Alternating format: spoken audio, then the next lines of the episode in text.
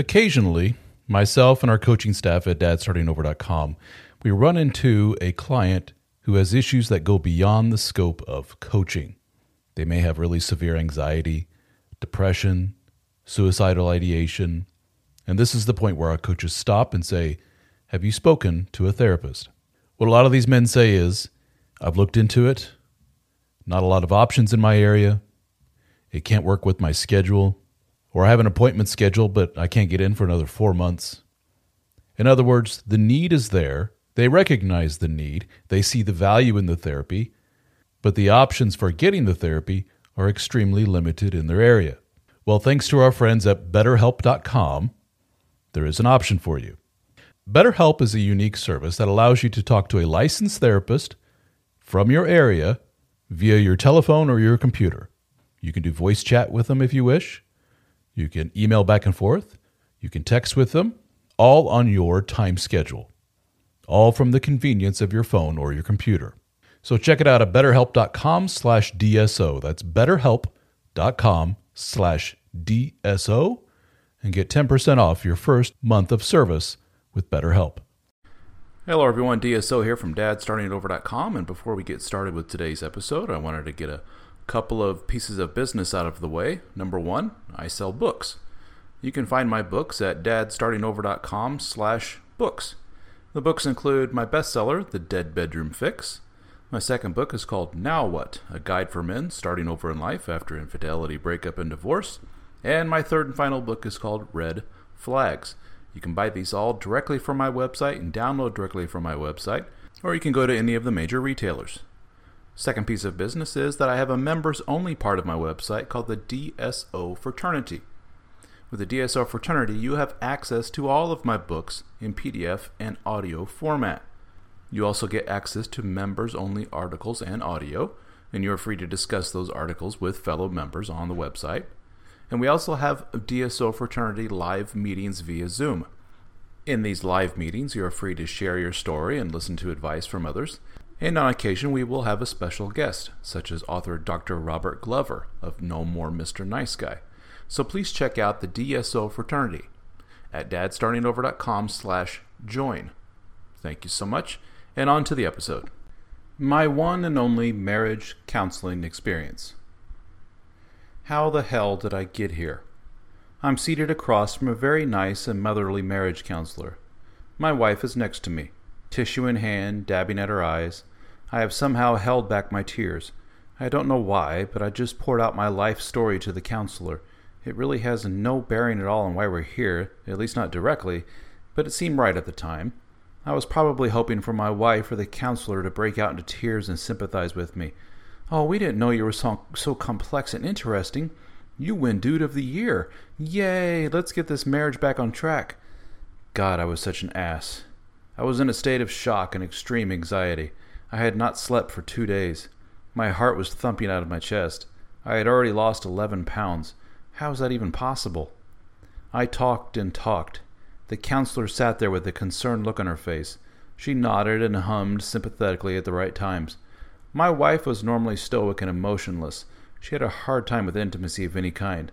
Today she was sobbing quietly and wiping tears, a state I had only seen before when somebody died or she was caught overspending for the hundredth time. I wrapped up my story with the line, and now here we are with you, because I found evidence of infidelity. You could see that this took the counselor by surprise. Oh, okay. It's not what she was expecting. My wife went immediately from sobbing damsel to angry bitch in the span of one nanosecond. She had enough of my histrionics.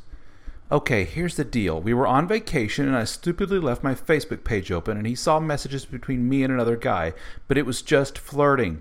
I know you don't believe me, but it's true. We never did anything. Back to crying. Very convincing. It was a lie, one of many. She'd been in an affair for three months with her personal trainer. I would later find evidence, and she would admit to the full extent of the affair. The counselor was calm. Okay, then.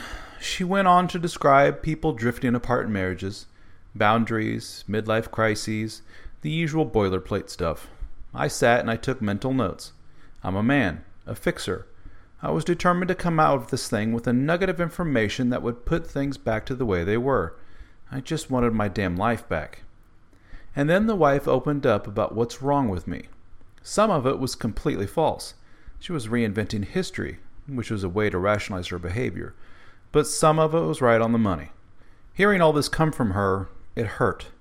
Who was this woman? And I don't like having sex with you. I never have. I just want to hurry up and be over with. I'm sorry, but it's true.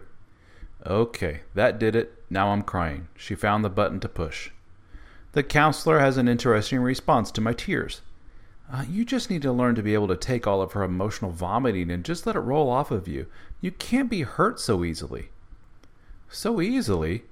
Did you just hear what she said? I haven't slept in two days because of this. This is the wife and mother of my three kids. What the fuck is going on here? Has everyone gone mad? But now I get what she was saying. Dude, she's nuts. Big deal. Most of them are. Deal with it a future mantra of mine. The issue of money came up.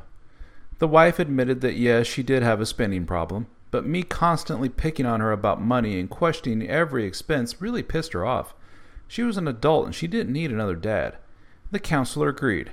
Wow, I was made to feel like a complete control freak. At one point, I said something to the effect of, My wife just needs to. And the counselor quickly cut me off, raising her voice. No, she doesn't need to do anything. That's not for you to say. It was two against one now. I was defeated again. We wrapped up the session and drove our separate ways. She was now armed with new emotional ammo. I felt like crawling out of the office on all fours. She drove away to be with her new man. I went to pick up two kids at school and the other one at daycare. Part of her crisis involved her emotionally and physically disconnecting from the kids, a mental state that she is still in.